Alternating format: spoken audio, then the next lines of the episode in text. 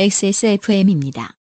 I D W K 뚜뚜뚜뚜뚜뚜. 아, 이 노래 아니죠?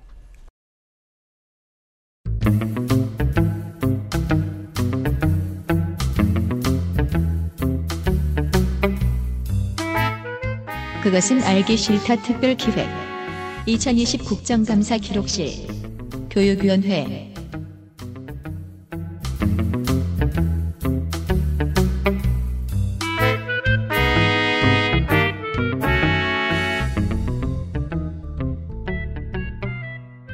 안녕하십니까. 다시 찾아왔습니다. 그것은 알기 싫다 특별기획 2020 국정감사 기록실 교육위원회 시간입니다. 저는 비상대책위원회 위원장인 윤세민입니다. 저는 비상대책위원회 간사인 덕질간 홍성갑입니다. 저는 유보자관입니다. 교육위원회 시간입니다. 빠르게 시작하지요. 피로 개선에 도움을 줄 수 있는 간 좋은 왜 숨을 들이마셔요. 형이 하는 줄 알았잖아요. 그러니까 나도 내가 하는 줄 알고 원래 그렇게 저 타이밍을 잡는 실험을 안승준 군이 되게 좋아해요. 분명히 내가 읽는 건데 얘가 하면 내가 가만히 있는다. 아니 난 진짜로 지금 잠깐 빨간색이라서 호드인 내가 해야지 이러고 있었어. 피로 개선에 도움을 줄 수 있는 간 좋은 hand wash와 all-in-one 샴푸도 역시 빅그린에서 도와주고 있는 XSFM 20 국정감사 기록실 잠시 후 교육위원회의 국정감사 이야기를 가지고 돌아오겠습니다. 빅그린이 소개하는 탈모 예방 샴푸법. 샴푸로 거품을 내주고요. 흐르는 물에 온도는 차갑게 해서 여러 번 헹궈주세요. 탁탁 두들겨서 모발의 물기를 제거하고 말릴 땐 꼭 찬바람을 이용하세요. 제일 중요한 건 아시죠?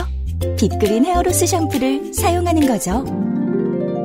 Big Green 신비의 구스베리에서 해답을 찾다. 빅그린 hair loss 샴푸. 건강기능식품 광고입니다.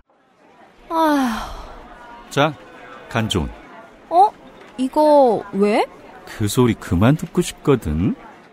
악화된 간 건강, 스트레스로 인한 피로, 밀크시슬과 홍경천 추출물이 함유된 간조은이 도움을 드릴 수 있어요. 간 건강, 간조은. 헬릭스미스. 구스베리 추출물로 모근을 더 건강하게. 자연 유래 성분으로 자극 없는 세정력, 뛰어난 보습 효과와 영양 공급까지. Big Green 이젠 탈모 샴푸도 빅그린 hair loss 샴푸. 저희는 아직 트럼프와 바이든의 승패가 확실하지 않은 상황에 앉아 있습니다. 하지만 모두가 예측했던 대로 알 수 없다가 트럼프가 앞서 나가고 바이든이 추격하고 새벽이 깊어지자 트럼프는 제발 그 개표를 중단해달라고 하고 음. 이런 시점쯤에 와 있습니다. 저희가 지금. 그런 시점에 저희가 다룰 교육부 하나를 소관하는 국회 교육위원회.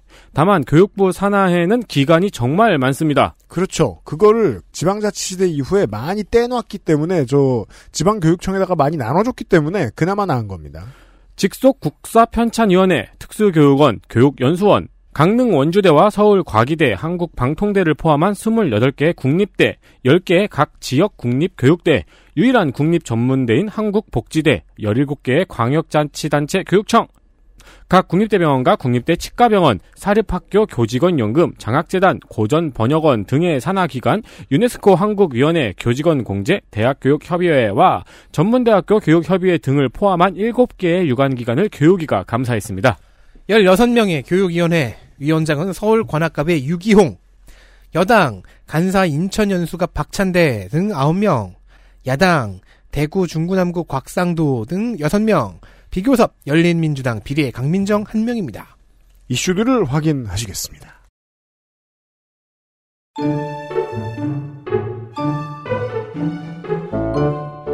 이슈 하나 긴급 돌봄 서비스의 빈 곳 민주당 윤영덕 강득구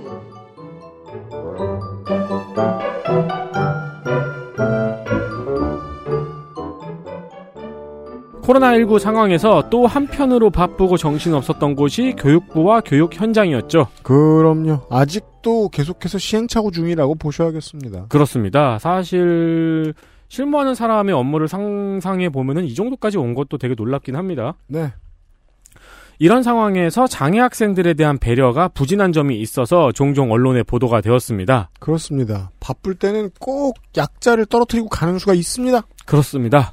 교육부는 올 3월에 초등학교 긴급 돌봄 서비스를 운영했습니다. 그렇죠. 맞벌이 부부 등을 위해서 신청한 아이들이 등교를 해서 학교에서 돌봄 서비스를 받는 거죠.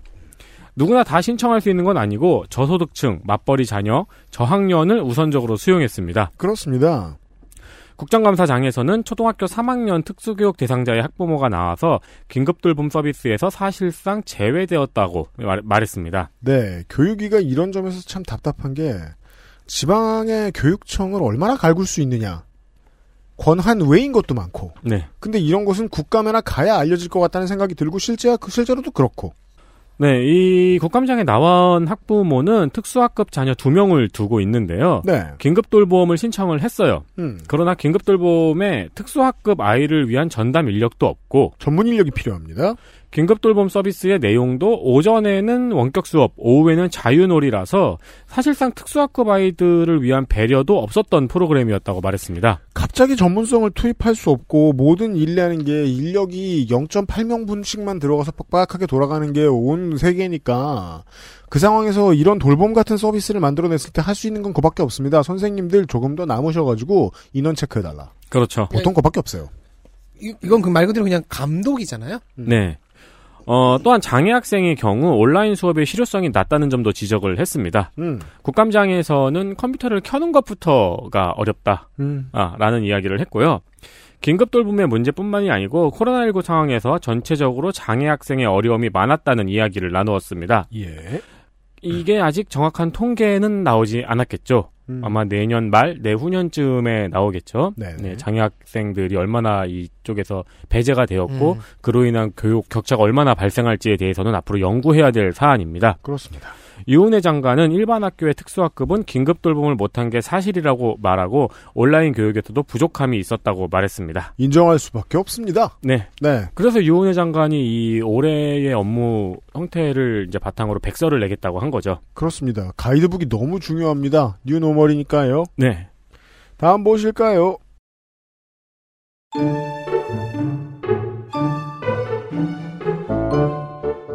이슈 둘 등록금 민주당 이탄희 국민의힘 조경태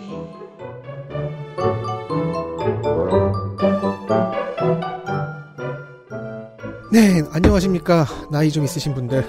청년들의 상황과 정서를 좀 들여다보는 시간을 갖도록 하겠습니다.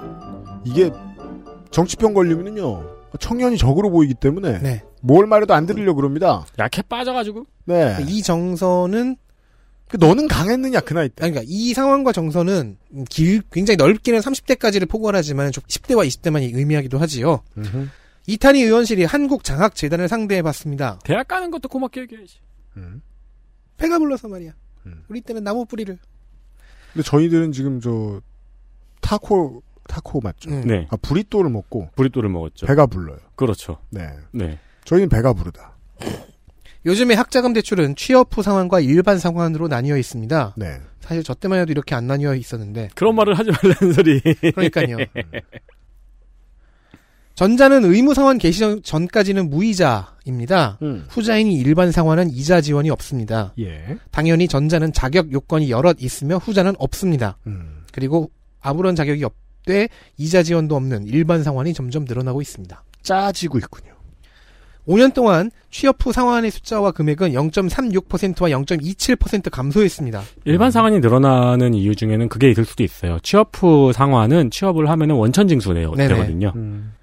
그리고 일반은 늘었습니다. 40%와 30%. 음. 숫자는 40, 40% 늘고 금액은 30% 늘었습니다. 이게 마치 가게 빚처럼 늘어난다 정도로 이해하시면 도움이 될 겁니다. 이자 지원을 받는 사람은 약간 줄었는데요. 받지 못하는 사람은 꾸준히 큰 폭으로 늘고 있습니다. 네. 이게 어, 젊은이들의 입장에서 우리나라 대학이 점점 미국 대학처럼 보일 거예요. 음. 상황이 이러면. 네.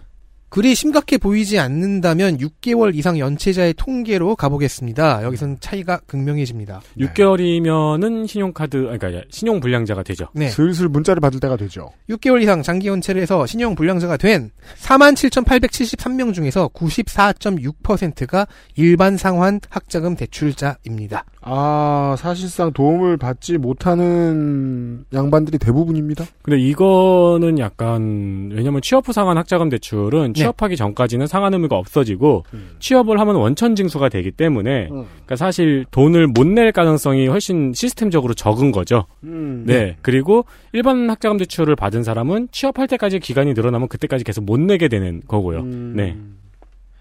2000 근데 사실 이거는 심지어 줄어든 비율입니다.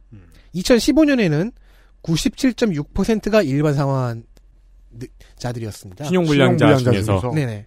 물론 이때는 취업 후 상환의 신용불량자 경우가 672명에 6억 원뿐이었다는 함정도 있고요. 그러니까 실제로 야당도 어, 보수 언론도 경제지도 공정을 논하고 싶었으면 여기에서 말하면 됐습니다. 네. 자꾸 비트코인 떠들 것이 아니고 인천국제공항 떠들 것이 아니라 왜 그들이 그런 것에 분노하게 되는가? 여기를 보면 어느 정도 답이 나오죠. 네. 지금은 그럼 어떨까요? 5년 동안 일반 상환으로 인해 신용, 신용 불량이 된 경우는 음, 5년 전에도 26,975건 많았는데 지금은 거기서 1.6에서 1.8배 정도가 늘었습니다. 지표는 이- 계속 나빠진다. 이건 엄청 늘었네요. 취업 후 상환의 경우에는 어, 인원으로는 3.8배 늘고 금액으로는 31.7배 늘었더군요. 근데 그 통계는 이렇게 읽어야죠. 취업 후 상환 신용 불량의 증가가 가파르긴 하지만 그래도 아직은 소수다. 음. 일반 상환 신용 불량은 절대 꺾이지 않고 꾸준히 늘어난다. 대졸자의 취업이 점점 더 어려워진다. 네. 그리고 점점 더 늦어지는 점도 있고요. 네. 이러면 파산도 늘어납니다. 20대에 파산을 접수한 인원은 5년 동안 1.2배 늘었습니다. 이게 이제 모순이죠. 20대가 왜 파산을 합니까? 사회생활 안 해봤는데. 20대는 원래 이제 파산한 상태에서 나라 잃은 심정으로 노는 나이잖아요. 그죠? 그렇죠. 멘탈상 파산을 해서 맨날 놀아도 그렇죠. 파산 신고를 하면 안 되게 돼 있지. 국가가 그렇게 두면 안 되죠. 그러니까 이 시점부터는 저도 여기에 이제 속하지 않는다는 걸 알게 된 게 저 때는 이렇지 않았거든요. 그러니까 지금 엄청 심각한 거예요. 그럼요. 우리는 또 얼마나 멍청이들이었어요. 그러니까요. 맨날 취해 있고. 음. 모든 세대에서 파산 신청이 늘어서 아닐까라는 생각을 하신다면 전체 파산 신청은 15.4% 감소했다는 걸 알려드립니다. 음... 어, 전체 파산 신청이 국민의 파산 신청이 감소하는 와중에 20대가 는다는 건 너무 위어드하네요. 네. 그러면 이제 원인을 우리 모두가 짐작할 수 있죠. 정리해보면 취업난, 저소득, 저신용, 다른 고금리 대출로 막다가 연체, 연체, 또 연체, 신용불량, 파산의 네, 순서가 됩니다. 아, 대환을 잘못하는 순서군요. 그렇죠. 리볼빙 같은 위험한 상품들에 손을 댄다거나. 네. 네. 결코 도덕적 해이 따위가 아니죠. 도덕적 해이 같은 소리 하고 있어요. 제가 다시 한번 얘기할게요. 청년은 도덕적으로 해이해도 되는 시스템이 만들어져야 돼요. 그렇죠. 도덕적 헤이 헤이 헤이. 에, 에이. 에이. 에이, 에이. 이런 옛날 노래 부르면 안 된다고. 그리고 이런 학자금 대출로 인한 수익은 5년 동안 506억입니다. 음. 그러니까 지금 한국 장학재단의 수익이요. 네. 이자를 받고 원금 받고 해서 5년 동안 506억을 벌었어요. 음. 그런데 재단은 재단에서 발행하는 재단체 이율이 있을 거 아닙니까? 그렇죠. 그리고 학자금 대출의 금리의 차이로 이걸 계산을 한 거예요. 음. 그니까, 저, 고정 지출 비용 생각하지 말고. 네. 네. 늘 100억 이상을 뽑다가 작년에 손익이 8억으로 급격하게 줄어든 건 좀 눈에 띄긴 하네요. 손을 좀 댔나 보네요. 어쨌든 이 수익을 어디에 썼을까요? 음. 재단은 대부분은 재단체 상환, 즉 빚을 갚는 데 썼습니다. 음. 이탄희 의원은, 의원은 이걸 이자 지원에 좀 쓰라고 강변했습니다. 왜냐하면 그럴 법, 또, 그, 그, 왜냐하면 그럴 법적 근거도 있고, 재단체는 또 정부 보증을 받아요.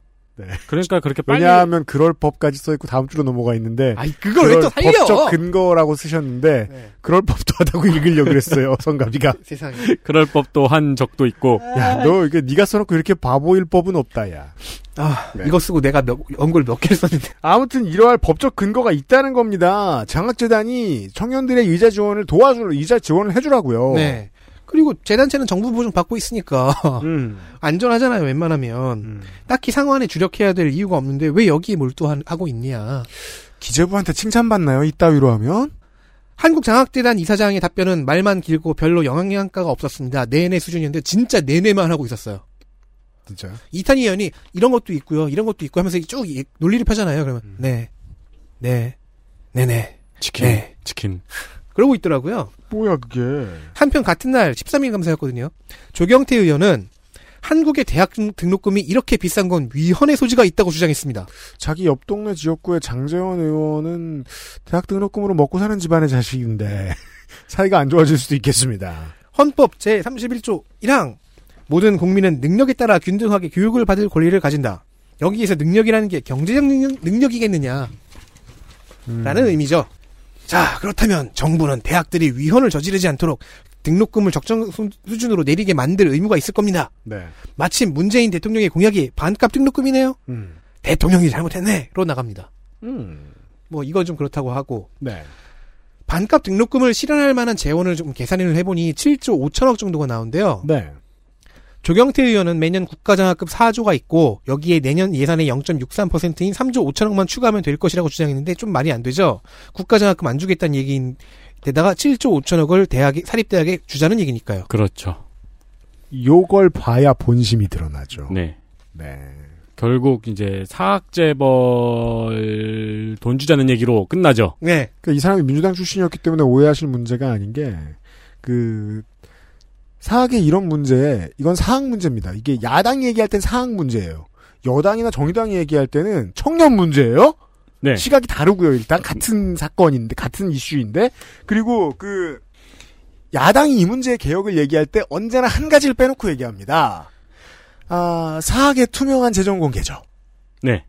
이건 빼놓고 얘기합니다. 그리고서 지원을 늘리라고 합니다. 그런데 지원을 어디에 늘리라고? 이탄 의원은 학생한테 늘리라고 했죠. 조경태 의원은 학교한테 늘리라고 했습니다. 차이가 완전히 나는. 어쨌든 셈입니다. 이 질의의 가치는 두 가지죠. 이렇게 위헌이라고 해석할 수도 있구나. 음. 그리고 하나는 어 7조 5천억 정도 드는구나. 이 두 가지 뿐이에요. 그럼 이제 여- 그 장재원 의원은 의원님 지금 뭐라 그러셨어요? 처음에 이렇게 화를 내려다가 7조 5천억을 지원해줘 그러면은 뭐라 그러셨어요? 그렇습니다. 좋은 말씀이시네요. 네. 다음 보시죠.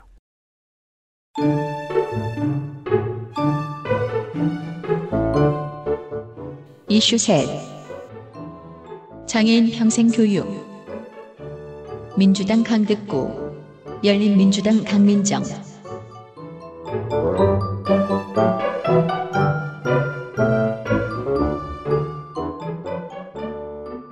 국정감사에서 아주 짧게 지나간 내용이지만 중요한 내용입니다. 제가 그렇게 판단합니다. 음. 강민정 의원은 성인 장애인의 교육 소외 현실을 지적했습니다. 네. 25세 이상 전국 등록 장애인 중에 55.2% 절반 이상이 중졸 이하의 학력입니다. 어, 우리나라의 교육 시스템으로 봤을 때 말도 안 되는 거죠. 그렇죠. 비장애인 중 중졸 이하가 12%인 것에 비교를 하면은 우리나라의 교육 시스템이 장애인에게 어떤 차별로 존재한다는 건지 짐작을 할 수가 있죠. 음. 장애인 교육 소외 문제를 해결하기 위한 방안 중에 하나가 장애인 평생교육 시스템입니다. 예. 어, 일반인에게 평생교육 시스템은 오다 가다 보신 적이 있을 거예요. 주로 이제 자격증 획득이나 편입학의 목적으로 소비가 되고 있죠. 그렇죠. 혹은 직업훈련 교육이라든가. 네. 그와 달리 장애인 평생 교육은 장애인이 받을 수 있는 교육 소외 현상을 보강할 수 있는 대안이 될 수 있죠. 그렇습니다. 지역 사회와의 연계도 될 수 있고요. 여기에서 이제 평생 교육의 개념 차이가 등장하는 겁니다. 네. 대부분의 사람들은 평생 교육을 내가 그 다음번 직장을 갖기 위한 발판 정도로 해석하는데 국가마저 그렇게 해석하면 좀 곤란하다는 겁니다. 그렇죠. 2017년 장애인 실태 조사에 따르면 평생 교육에 참여한 경험이 없다는 응답이 99% 이상으로 나타났습니다. 네. 웬만하선 평생 교육 혜택을 받지 못했다는 거죠. 음. 참여율이 0.2%에서 1.6% 내외로 아주 저조합니다. 음. 강민정 의원은 이 원인을 투자가 없었기 때문이라고 합니다. 아, 뭐 그럼요. 장애인 평생교육 예산은 점차 증가했습니다. 전체 교육 예산 대비 0.006%에서 0.008%로요. 네. 0.01%가 안 됩니다. 네. 1000분의 1이 안 돼요.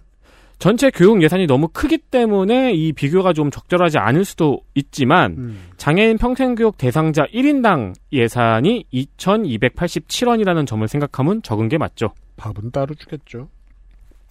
관련해서 자료를 조금 찾아봤는데 정형국적으로 장애인 평생교육 센터도 있어요. 음. 프로그램도 운영이 되고 있어요. 네. 근데 참여율과 프로그램의 종류가 매우 적습니다. 2,300원이면 뭐 아무도 안 쳐다보겠죠. 그렇죠. 인력도 매우 적고요. 음. 1인당 2,287원이라는 거는 어, 사람들이 정말 요만큼의 교육 혜택을 받는 게 아니고 아주 소수가 음. 제대로 된 교육 혜택을 받는다는 얘기죠. 강북구 의원과 강민정 의원이 무슨 해석을 했나 봅시다. 강덕구 의원의 경우에는 평생교육 프로그램 중 문해교육의 비중이 너무 적다고 지적을 했습니다. 평생 이게 그 어느 순간부터 우리 정부의 공, 공부, 정부나 공무원이나 입법부나 다 잊어버리고 지나가는 문제 중에 하나입니다. 네. 국민을 위해서 반드시 문해 교육이 잘 준비되어 있어야 한다는 것. 근데 많은 한국 사람들은 모두가 문해력이 있는 줄 알죠. 그렇죠. 이것 꽤나 오만한 판단입니다. 네. 실제로는 광의로 생각하면 더 넓게 생각하면 문해력이 이렇게 없는 나라도 드물거든요.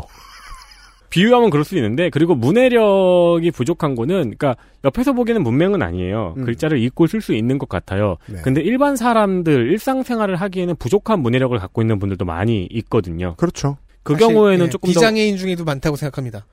그러니까 그런 모두가 비유가 아니고 실제로 많이 있거든요. 음. 어, 그런데 이게 그 평생 교육이 우리나라에서 이제 여섯 개 영역이 정해져 있어요. 음. 뭐 이제 직업 교육, 무슨 뭐 삶의 무슨 교육, 무슨 네네. 교육, 무슨 교육 이런 식으로요.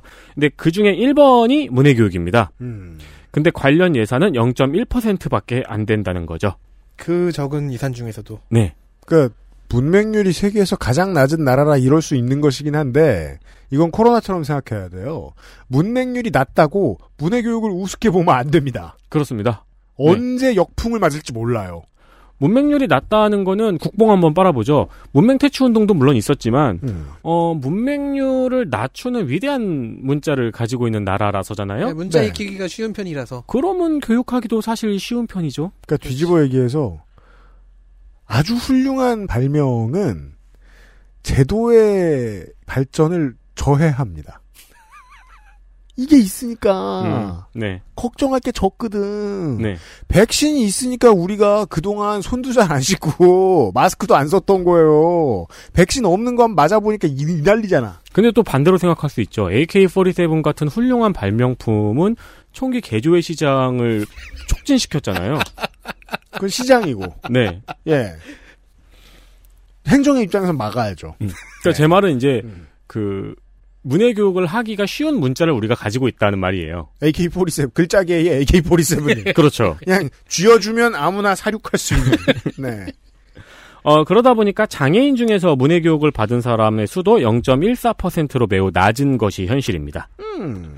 강덕구 의원은 성인 문해교육이나 장애인 문해교육을 담당하고 있었던 게 이것도 문제인데 사실 비영리 학교들이 담당을 하고 있었어요. 이런 데들은 뉴노멀에 무너집니다. 그렇죠. 우리가 얼마 전에 뉴퀴즈 온더 블럭에서 유퀴즈구나. 유퀴즈 온더 블럭에서도 이제 글을 배우는 할머니들이 나오셨는데 음. 거기도 이제 비영리 학교였죠. 그렇죠. 예, 정부의 기관이 아니라 네. 이제 그런 데서 담당을 하고 있는데 이곳이 말씀드린 대로 코로나19로 인한 경영난으로 지금 문을 닫고 있는 문제도 지적을 한 겁니다. 이게 특수교육의 영역에서 국가가 놓치고 있는 포인트가 하나 또 있습니다. 보통 일반인 비교해서 몇 살 정도의 정신적 수준 이런 설명을 많이 해주죠. 일반인 알아들으라고. 네. 실제로 그대로 대입을 해서 보면 나중에 나이 다 먹고 20살, 21살 돼서 문해 교육을 새로 받아야 되는 필요성이 있는 국민들이 있다는 겁니다. 네. 네. 그거에 대해서 아직 아마추어처럼 대응하고 있다는 얘기 같아요. 그렇습니다. 어, 강민정 의원은 단순한 예산 확대뿐만이 아니고 장애인 평생 교육을 다루는 별도의 법 제정을 촉구했습니다. 막 촉구해야죠. 네. 어떻게 촉구? 그 방방마다 다니면서 사인 받으러 다녀야죠. 그건 강민정 의원이 잘해야 됩니다. 그러니까 네. 지금은 그냥 평생교육법에 뭐 장애인도 평생교육을 받아야 된다라는 식으로 물론 이거보단 더 좋은 문장으로 써 있습니다. 음. 근데 그러지 말고 장애인 평생교육법을 따로 만들어야 된다라고 네. 주장을 하는 거죠. 그렇습니다. 그렇게 해서 법적 근거들을 많이 마련해 줘야 사업도 만들고 시행령도 만들고 근데 사실 얼른 생각해봐도 이제 일반인 평생 교육과 정말 개념이 다르게 접근을 하면 많은 실효를 거둘 수 있을 것 같거든요. 네. 그렇네요. 과방의 조명희 의원이었던가요? 하고 이 강민정 의원하고 그 교사 출신 네. 음. 네. 교사 출신 의원들 좀 들어오면 좋을 것 같아요. 네. 한번 보시죠.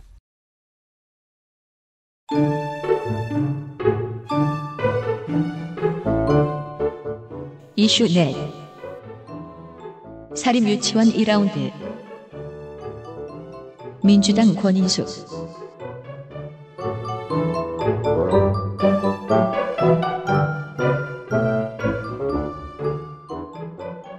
유치원 3법이 통과된 지 10개월이 지났습니다. 음. 사실 통과가 됐더라고요. 어우, 네. 아닌 줄 알았는데. 음. 그럼 이제 2라운드를 시작할 때죠. 시행. 네. 일단 첫 번째 잽이 권인숙 의원실에서 나왔습니다. 네. 사립, 아, 음. 네. 권인숙 의원 어디 갈까 했더니 일로 왔더라고요. 사립 교원들의 기준 소득 월액이라는 걸 뒤져봤어요. 월급. 유독 그러니까 월급이라고 신고한 것, 알아. 월 소득이라고 신고한 것을 봤더니 유독 어느 계층만 퇴직할 때 소득이 팍 늘더라는 겁니다. 교육 검찰? 누구야? 사학연금관리공단의 자료에서 기준 소득 월액이 100% 이상 증가한 경우를 찾는 거였습니다. 아, 쉽군요. 사립고에서는 20명, 전체의 0.05%. 사립 중에서는 3명, 전체의 0.02%. 이 사람들은 뭐 비트코인 같은 거 투자했나 보죠. 네, 사립초에서는 신경 없었습니다. 쓸 필요 없어요. 아니. 상속을 받았을 수도 있고, 네. 뭐 비트코인을 쓸 수도 있고, 빌려 뭐, 그러니까 투자에 성공했을 수도 있고, 음. 누구한테 빌려준 돈을 받았을 수도 있고, 뭐 뭐 유튜브가 터졌을 수도 있고 음. 의미 없어요. 그렇죠. 복권을 긁었을 수도 있고, 그건 아니다, 임마. 아니, 20 5.05%가 복권을 다, 다 되냐? 하긴 누군가는 음. 어쨌든 20명과 3명, 0명입니다. 음. 사립 유치원의 교원은 어떨까요? 185명이 100% 증가를 경험했습니다. 이건 의심을 해야죠. 이건 전체의 0.5%입니다. 음, 이거는 사립고학과 0.05%의 10배네요. 그렇죠. 200명에 한 명이면 많은 거예요. 네. 왜 이렇게 늘어난 사람들이 많을까요? 비밀은 퇴직 연금과 퇴직 수당입니다.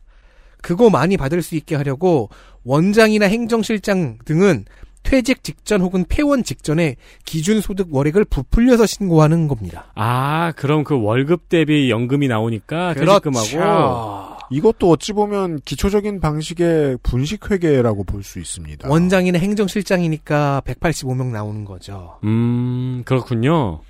아, 원장님만 이렇게 막판에 해먹는다. 그럼 이건 사립 유치원 교직원 중 0.5%라 그러면 안 되겠네요. 그러니까요. 네, 전- 원장님들이네요. 네. 네, 원장과 행정실장급, 즉 오나들. 오- 오너급들 경영진 중에서 몇 퍼센트인지를 봐야 되는 건데 그건 통계가 없으니까요. 어, 그럼 그한 자리 두 자리까지 가겠네요. 음. 자, 이게 과다 수령 편법입니다. 사립 유치원에 봉급 체계를 마련해 줘야 한다는 지적이 나오는 이유입니다. 그죠. 그동안 무법지대였다 보니까 이런 것들을 새로 만들어야 됩니다. 아, 또한 유치원 종합 감사가 휩쓸고 갔어요. 그럼 결과를 좀 볼까요? 좀 실망스럽긴 합니다. 전국에서 186곳이 시도교육청의 감사를 받고 재정 처분 조치라는 걸 받았습니다. 하지만 돈을 뭐 토해내라. 하지만 아직 275억 원이 이행을 안 하고 있습니다. 한 곳당 뭐 1억 5천쯤 되는 것 같습니다. 미 이행 유치원의 숫자는 경기도가 52곳 중 46곳으로 가장 많습니다. 처분액도 상위 5위까지가 다 경기도에 있는 유- 유치원들입니다. 네. 그 다음은 뭐 광주 41건, 서울 33건, 경남 25건, 강원 16건, 부산 10건의 순서인데요. 아, 인구 대비로 보건데 광주가 이상하네요. 경남의 경우엔 최대 6억 7천만 원의 회계부 정도 적발이 됐습니다. 아, 이 양반이 평균 올렸네요. 경북, 대구, 대전, 세종, 울산, 전북은 현재 미이행이 0건입니다. 예. 여기는 뭐 아직 감시가 부족하네요. 아니면은 뭐 잘 됐을 수도 있고 네. 아니야, 순진하게. 아니야, 아니야. 어느 쪽인지는 아직은 알 수 없어요. 문제는 이렇게 처분 명령을 이행하지 않거나 불복하는 유치원들에 대한 후속 조치가 미흡하다는 점입니다. 이게 벌을 안 줘봤으니 이게 익숙치가 않아요. 부산과 경남의 교육청은 행정 조치를 하지 않고 있으며 나머지 교육청들도 이행 독촉 정도입니다. 한유총이 쳤던 깽판을 생각하면 이행 독촉이 뭐 민들레 씨앗 정도의 영향이나 줄까요? 분명히 정원 감축이나 재정 지원 배제 등의 조치를 할 수 있어요. 가능합니다. 네. 하지만 이것보다 더 의문스러운 부분은 사법기관의 태도입니다. 사법기관. 이재정 경기도 교육감의 답변에 따- 의하면 수도권에서 불기소 혹은 혐의 없음이 60%, 그나마도 기소된 건 중에는 100에서 200만 원 정도의 벌금 부과로 끝난 정도도 있다고 합니다. 네. 심지어 어떤 감사자료 미제출 건은 자료 제출 거부로 보기 어렵다며 불기소 처분이 됐다고 합니다. 자료 제출 거부로 보기 어렵다. 왜?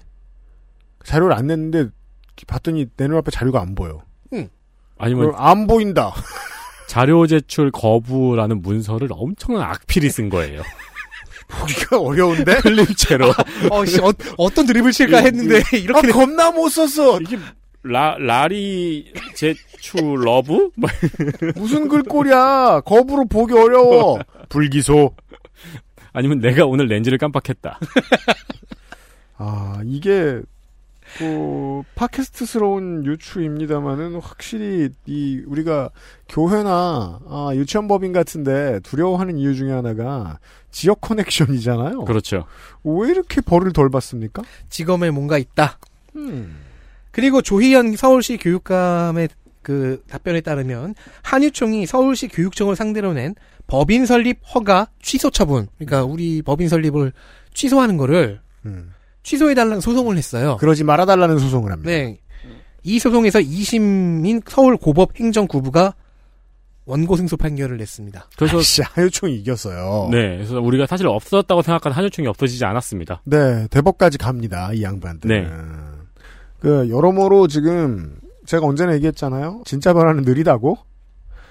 이 한유총의 급소를 잘라버리는 일은 아직까지 멀었습니다. 네, 그리고 이 세력들은 당분간도 지금 바뀌어 있는 제도에 바로 머리를 조아릴 가능성이 매우 낮습니다. 음.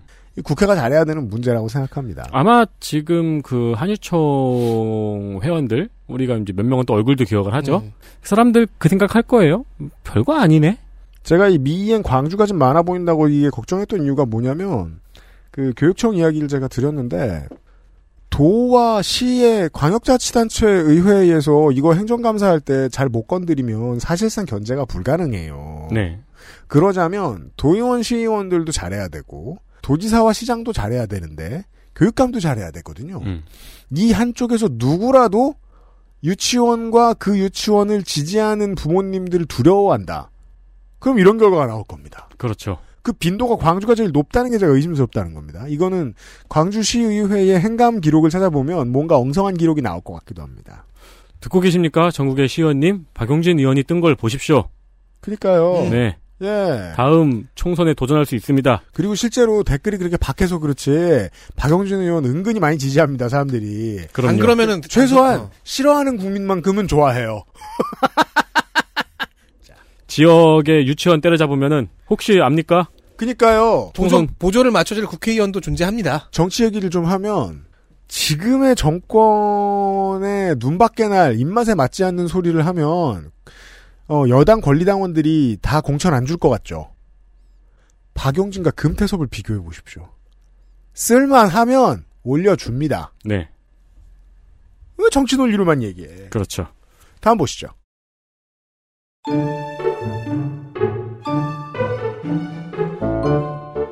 이슈 다섯 대입원서 제출이 국가 시스템 안에서 가능한가?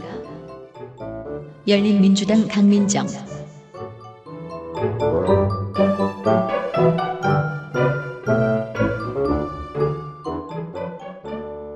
이건 숨어 있는 돈입니다. 어, 정치 논리로밖엔 얘기할 수 없는 정당의 국회의원이 일을 잘했습니다. 그렇습니다. 열린민주당의 강민정 의원이 한국교육학정보원 KERIS라고 하죠. 네. 교육, 교육, 교육 학술정보원. 음. 네, 감사합니다. 음. 한국교육학술정보원 원장에게 박혜자 원장에게 교육행정 정보 시스템인 NEIS, 음. 어, NEIS로 대학원서 제출이 가능하냐고 질문했습니다. 누가 이런 아이디어를 강민정 의원에게 던졌을까요?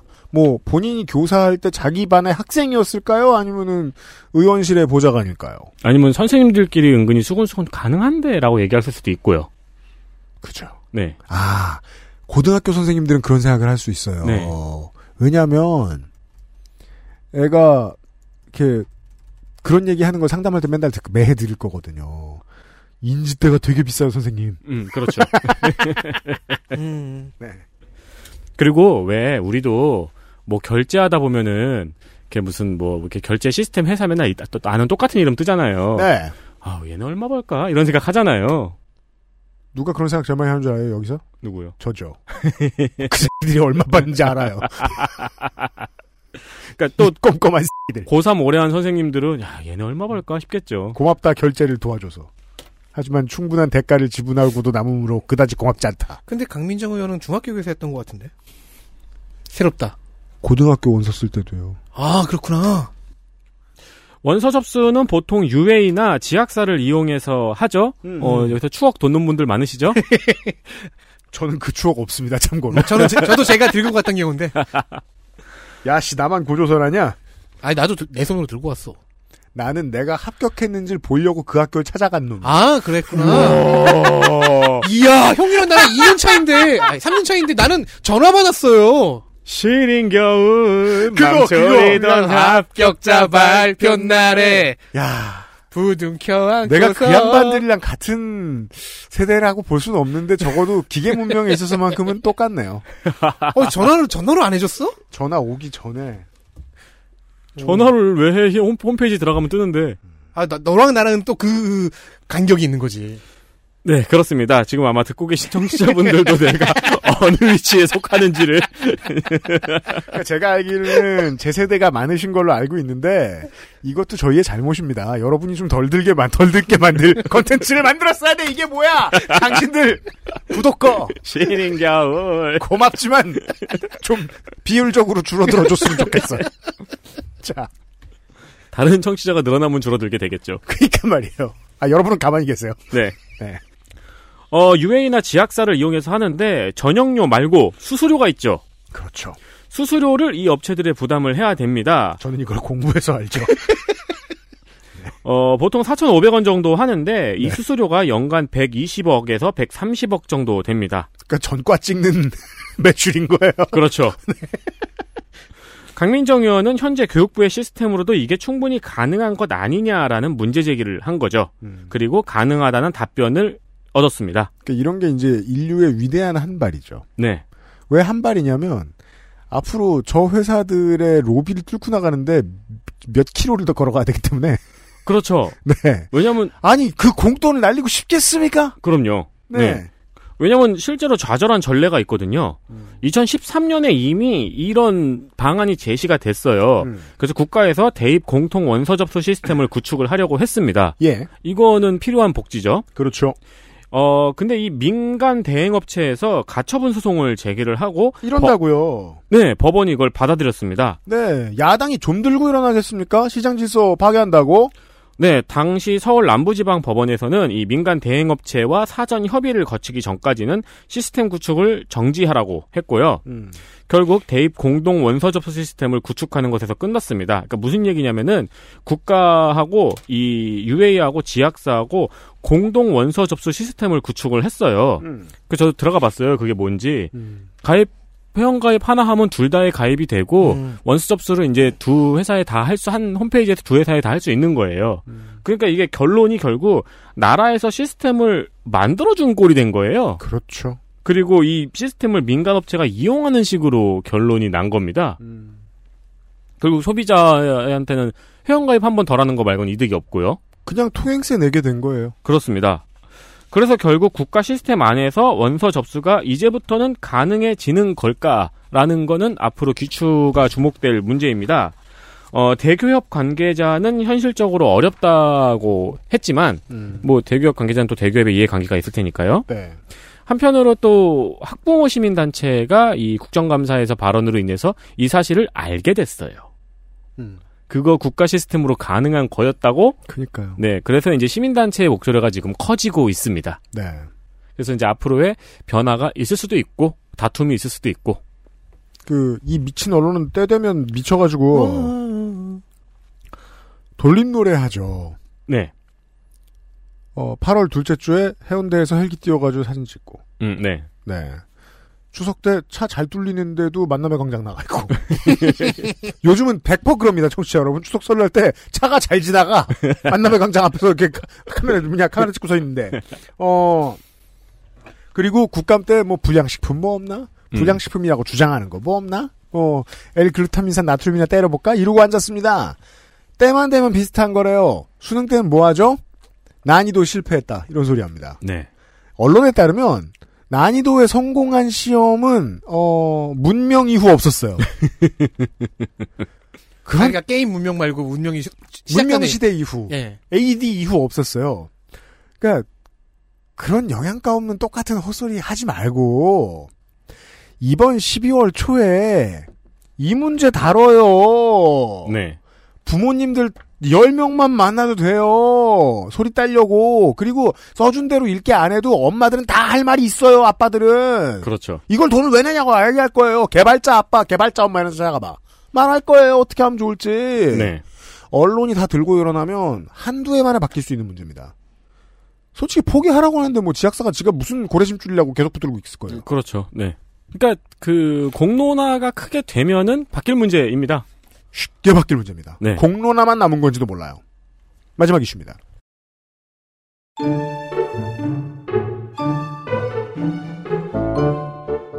이슈 6 청소년의 현장 민주당 서동용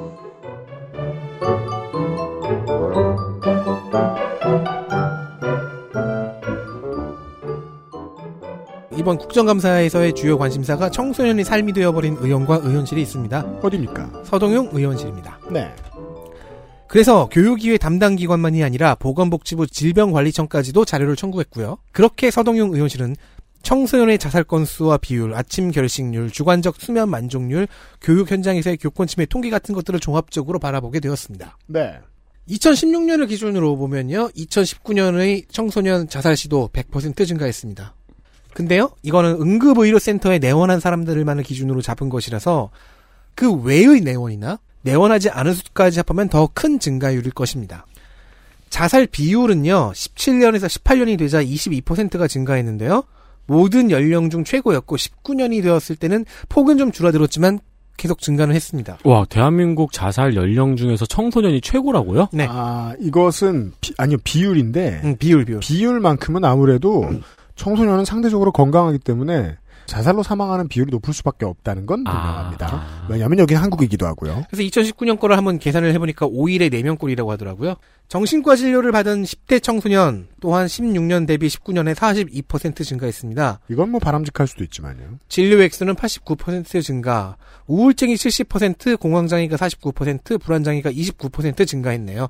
자, 왜 이렇게 힘들어하는 청소년이 많아졌을까요? 심지어 2014년 이후에는 9시 등교가 실시됐어요. 그래서 시간 여유가 좀 생겼을 텐데 말이죠.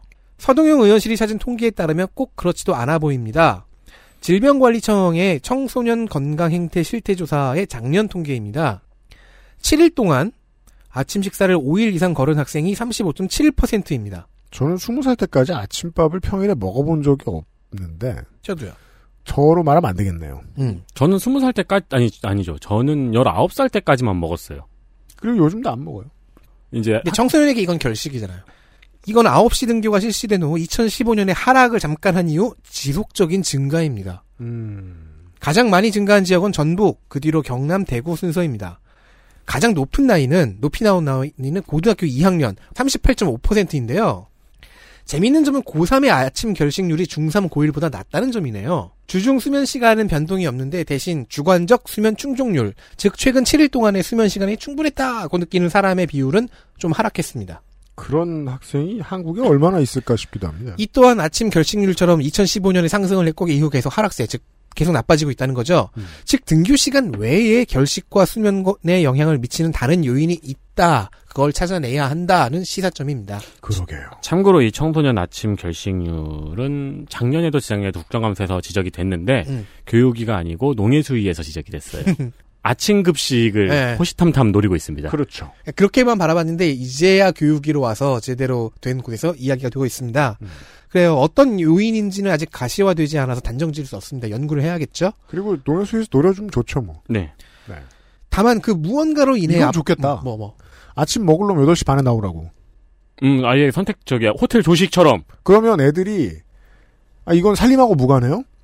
책상 밑에다가 음, 스티커를 붙여놓고 있습니다. 이달 식단. 음, 음. 그러고서 내가 8시 반에 나올 날을 정해놓는 거죠. 그렇죠. 그리고 이제 알람이 좀 일찍 울리죠. 평소보다 30분 일찍. 다만 그 무언가로 인해 압박을 받는 청소년들은 음, 자기 눈에 제일 가까운 교사를 억압의 아이콘처럼 보게 되기 쉽죠. 어, 그럼요. 교권 침해 사례는 5년 동안 1만 건이 넘습니다. 음. 학부모에 의한 635건을 제외하면 모두 학생에 의한 것입니다. 주로 학생에 의한 것입니다. 비대면 수업을 한 상반기에도 545건이 발생했네요. 요, 악플 달기 좋기 때문인가요? 욕설, 모욕, 명예훼손이 1위. 네. 그 뒤로 교육활동 간섭, 뭐 상해, 폭행 이런 식 이런 순서입니다. 아, 네. 그런 것도 있대요. 그, 그 발표 자료 왜안 갖고 왔냐 혼냈더니 야동 음. 올리고 음. 야동을 업로드하고 네네. 음, 교권 침해로 인한 교원 상담 건수도 늘었, 늘었습니다. 2017년부터 2년 사이에 2.5배가 증가했는데요. 충북의 경우에는 5.9배나 증가했습니다. 그렇군요. 자, 이 모든 자료는 조사를 더 열심히 하기 때문에 그동안 가려져 있는 게 나오는 상황일 수도 있겠습니다만은 여기에서 지적 안 된 것 딱 하나는 잊지 않으셔야 되겠습니다. 교권 침해의 피해 대상이 되는 대다수의 선생님은 정규직이 아닙니다. 암요. 광고 듣고 오죠. XSFM입니다.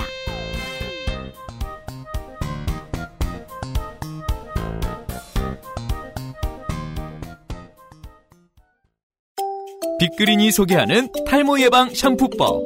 샴푸로 거품을 내주고요. 흐르는 물에 온도는 차갑게 해서 여러 번 헹궈주세요.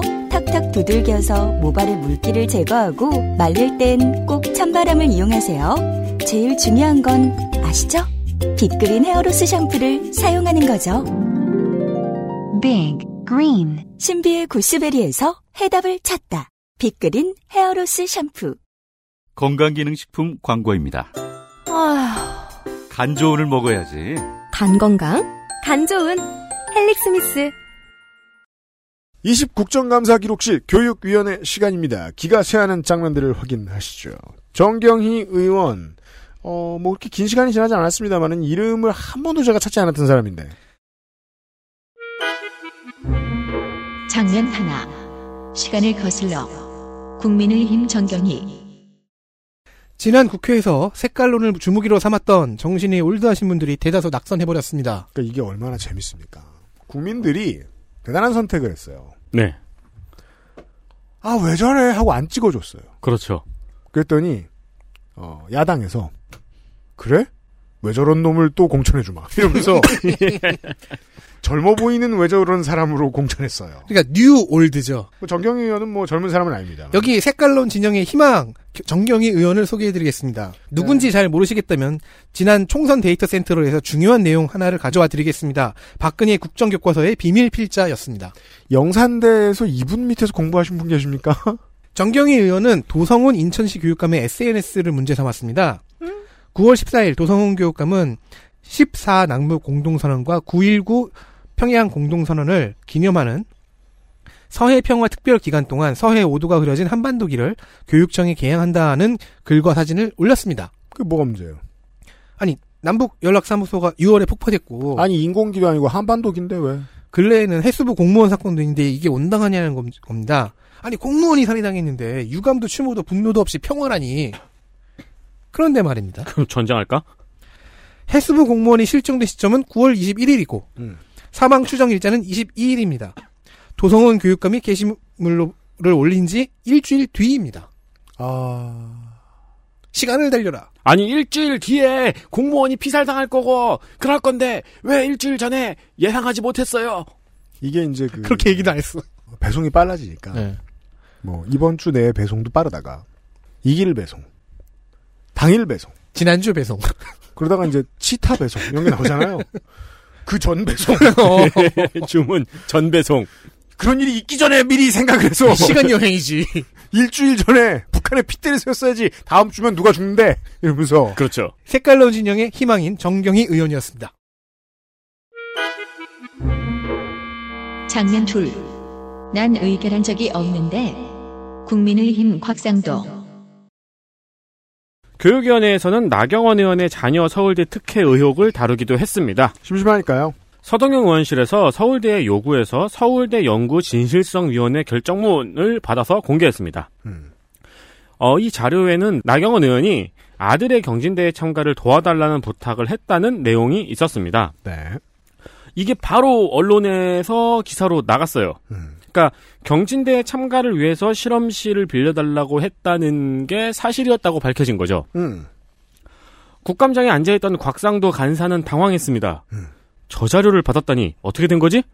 다 불태운 줄 알았는데 아니 반대했는데. 그건 아닐 거고. 반대했을 텐데 내가. 네. 내가 간사인데? 음. 어, 그래서 유경 위원장한테 난 이걸 의결한 기억이 없다고 문제 제기를 했습니다. 음. 그리고 분명하게 경위를 밝혀달라고 당당하게 요구했습니다. 네. 유경 위원장은 아니 사실 확인을 해보긴 할 텐데 자료를 요청해서 자료를 제출한 게 큰 문제가 됩니까? 라고 대묻고 음. 어 그리고 사실 확인을 했습니다. 네. 사실 확인 결과 여야 간사 간 합의한 공통 요구 자료에 포함되어 있는 자료였습니다. 아, 얼레리 꼴레리죠. 네. 의결을 했었네? 사인했죠. 사인했어요. 근데 이제 너무 많으니까 확인을 다 못한 걸 텐데 곽상도 의원이 잘 안 본 거죠. 그렇죠. 그러니까 곽상도 의원 입장에서는 저런 걸 내가 의결할 리가 없는데 음. 하고 깜짝 놀란 거죠. 그리고 어 저거 의결했다고 혼나겠는데? 그죠. 그러니까 이게 봐요. 나경원 전 의원의 얼굴이 갑자기 싹 아른거리면서. 네. 그러니까 문제 제기를 할 때 말투를 제가 못 들어봤습니다만 분명히 그런 느낌이었을 거예요. 어, 내가 잘못할 수도 있구만. 이러면서 이렇게 뭐라고 하는 거 있잖아요. 마음속 네. 한 구석에서 뭔가 캥기는 불길함이 딱 퍼져 나오는. 이게 꼭 그 아들한테 너 가스불 껐냐고 말하면서 이렇게 떨리는 엄마의 목소리 있어요. 그런 것 같은. 네. 다음 보시죠. 장면 셋. 매우 교육적인 국민의힘 조경태, 김병욱. 교육이 국정감사를 시작한 7일 지- 의원들은 열심히 질의를 했지요. 야당 의원들도 등기호 재개, 원격 수업 등의 이슈를 가져와서 정부 비판에 써먹었고요. 그런데 야당 의원 중에 두 명이 약간 이상한 걸 들고 왔습니다. 먼저 조경태 의원입니다. 왜요? 또 지하철 지어준대요? 6.25가 한국과 미국에 의한 침략 전쟁입니까? 답변해 보십시오. 아닙니다. 6.25는 남침입니까? 북침입니까? 답변해 보십시오. 6.25는 남침이죠. 유은혜 장관이죠, 답변한 건. 네. 일단 웃었고요. 저는 의도를 모르겠습니다. 그니까요. 왜 사- 사상 교육하고 그래요? 나도 색깔론 진영의 희망 후보라고 주장하고 싶었던 걸까요? 그니까요. 아니, 민주당에 있을 때는 저거 못 해가지고 얼마나 아쉬웠을까요. 이게, 이현주 의원도 그렇고, 어, 배경태 의원도 그렇고, 정말 민주당에 있을 때 간지러워서 어떻게 지냈는지 엄청 걱정됩니다. 근데 이거 좀 헷갈리긴 해요. 남친 북침이. 아까 그거 헷갈리라고 퀴즈 낸 거야? 그러니까 이제 내가 청기백기 하다가 어. 남침이냐 북침이냐. 그렇죠, 그렇죠. 이게 남친 북침이 이게 사람들한테 물어보면 잠깐 어 잠깐만 이렇게 약간 헷갈리긴 하거든요. 청기 내리지 말고 백기 올리지 말고 청기 들어. 남침이야 북침이야. 이런 거 같은. 이게 자꾸 남한 이 침략했다, 북한 이 침략했다로 이해하는 사람이 많아서 일단 조경태 의원은 중국의 한국 전쟁에 대한 역사 왜곡 대응을 지적하고 싶었던 것 같습니다. 음. 뭐 그래도 이해는 안, 게- 안 되죠. 여긴 교육인데. 네. 동일한 질문을 조광 국사편찬위원장에게도 했어요. 음. 근데 이때는 확실하지요? 라고 재차 묻기까지 합니다. 음. 그렇다면 혹시나 본인이 헷갈려서 그렇죠. 확실히 알아보려고 음. 행정가와 학자에게 물어본 거 아닐까요? 그렇죠. 검색하긴 또 죽어도 싫어하는 사람들이 있어요. 그리고 김병욱 의원. 그러면 김정은은 계몽군주가 맞습니까? 그러니까 김정은을 계몽군주가 되고 싶어하는 독재자로 보는 유시민의 시각을 왜 이훈의 장관에게 질문하는지는 역시 모르겠습니다. 근데 그렇다고 해도 유시민 이사장의 시각도 이건 아니거든요. 누가 계몽군주래 계몽군주가 되고 싶어하는 독재자이지. 같은 유씨라서 알지 않을까라는 생각이었을까요? 아 꺼졌마. 당연히 이 질의를 이어가는 도중에 유기용 위원장은 교육이 국정감사의 취지에 맞는 질문을 좀 하라. 사상 검증은 국회 권위를 떨어뜨리는 것이다. 라고 요청했습니다. 적어도 지금까지는 주로 그 위원장들 나쁘지 않은 것 같아요. 이에 대해 김병욱 의원이 항변을 했는데 뭐라 뭐라 잘 안 들렸고요. 네, 그랬어요. 아, 그렇게 길지도 않았어요. How old are you? I'm fine, thank you. 설렁탕 어때? 네, 일단 색깔론 진영의 희망 후보 기호 3번 드리겠습니다. 나이지리아 시기가. 세 분 좋은 경쟁 보여주십시오. 부대찌개. 자 마지막 장면입니다. 장면 넷. 여기저기 테스, 형. 민주당 정청래. 정치인들의 쇼맨십은 가끔 보는 사람 입장에서 약간 오그라듭니다. 가끔? 근데 올해 국감은 오그라들게 만드는 모든 국회의원들이 다 똑같은 걸 들고 나왔습니다. 정청래 의원은 광주시 교육청 국정감사에서 대학병원 원장들한테 갑자기 테스형이라는 노래를 알고 있냐고 물어봤습니다. 이것도 질의는 질이니까 국정감사가 요게 좀 그래요. 병원장들은 여기에 또 대답을 해야 돼요. 음. 그렇죠. 예, 노래 내용은 모르고 그런 타이틀은 알고 있다고 답변을 했는데 정청래 의원은 또 한 명의 테스 형이 있다면서 히포크라테스를 소환했습니다. 다 싫어 진짜 이게 뭐야? 그러면서 테스 형 요즘 의사들 왜 이래라고 물어봤는데 그러니까 이걸 보는 사람 국감을 또 전체적으로 보는 사람 입장에서는 아 좀 이런 느낌이 세요. 이게 국민들이 정치인의 수준을 정해준다고 하는데 그 위원들이 위원장의 수준을 정해줄 수밖에 없습니다. 자꾸 그 야당 의원들이 막 너 나이 몇 살이야 막 이러면서 말도 안 되는 거 심각하게 소리 지르고 이러면 이따위 개그를 막아설 수가 없어요. 다른 더 심각한 일들이 많으니까. 사실 위원장도 말리고 싶었을 텐데 근거가 좀 부족하다고 느껴서 스스로를 제동 제동을 걸었을 겁니다. 아니 그리고 정청래 의원 이 전전 국회의원이었을 때 있잖아요. 네. 네. 근데 사실 그때도 팬이 많았으니까 저도 자주 봤는데 저랑은 쇼맨십이 좀 안 맞아요. 농담 코드나 이런 게 저랑은 대체적으로 안 맞는 것 같아요. 네. 맞는다고 생각하시는 여러분, 안 맞는 사람도 있습니다. 그러니까 저런 말할 것 같으면 웃길 때도 있는데, 사실 웃겨도 어디 가서 정청래 웃긴다고 말은 못 합니다. 민망하거든요. 엘리트 플레이어 확인하시죠.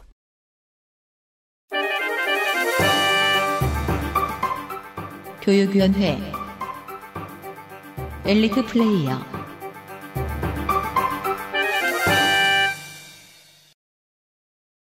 더불어민주당 경기 용인 정의 이탄희 의원입니다.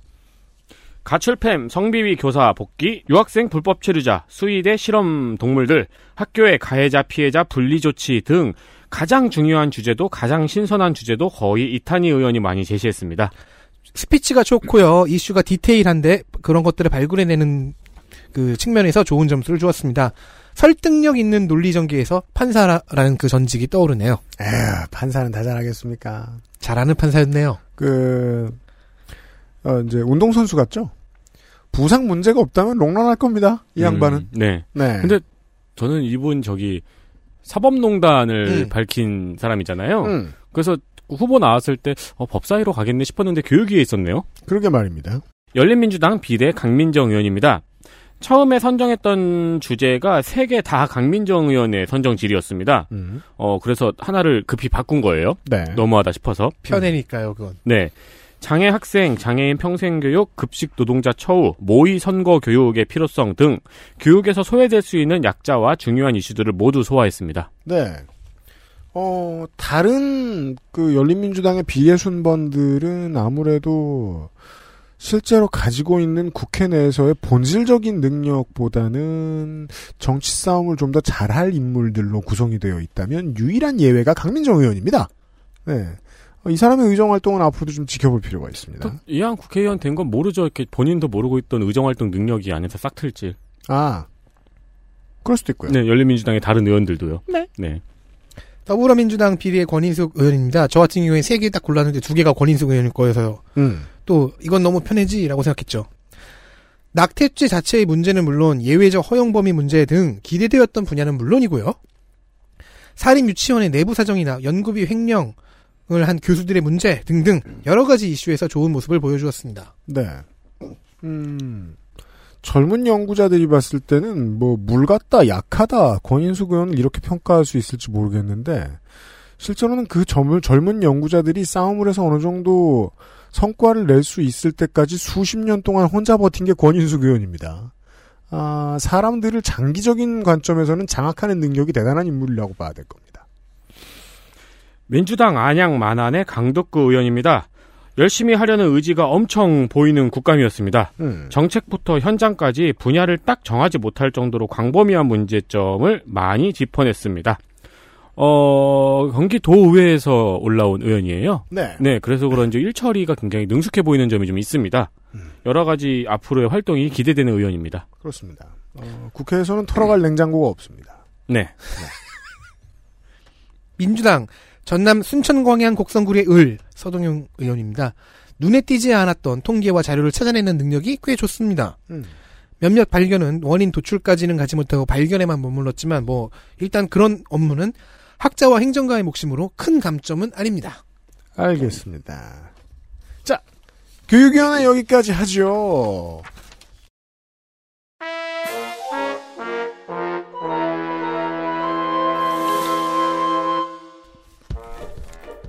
저희들은 여러분에 비해서 과거를 살고 있습니다. 잠시 쉬는 시간 동안 어, 미국 대선을 좀 쳐다보다가 네. 아직 모르거든요. 왜냐면은 그 이번 주 요파시에는 제가 그 키우미오로즈가 탈락할 줄 모르고 떠든 장면이 나와요. 마지막에. 그렇잖아요. 그거 갖고 그 놀리려고 녹음하고 그랬는데. 3시간 뒤부터 야구를 보기 시작했죠. 올해의 마지막 야구를. 아, 저희가 지금 미국 대선 결과를 모르고 있습니다. 계속해서. 네. 내일 이 시간에 다시 인사를 드리도록 하겠습니다. 기재비부터 다시 출발할 겁니다. 비상시국 대책 케이블로 갑니다. 안녕히 계세요. 내일 뵈어요. XSFM입니다. I D W K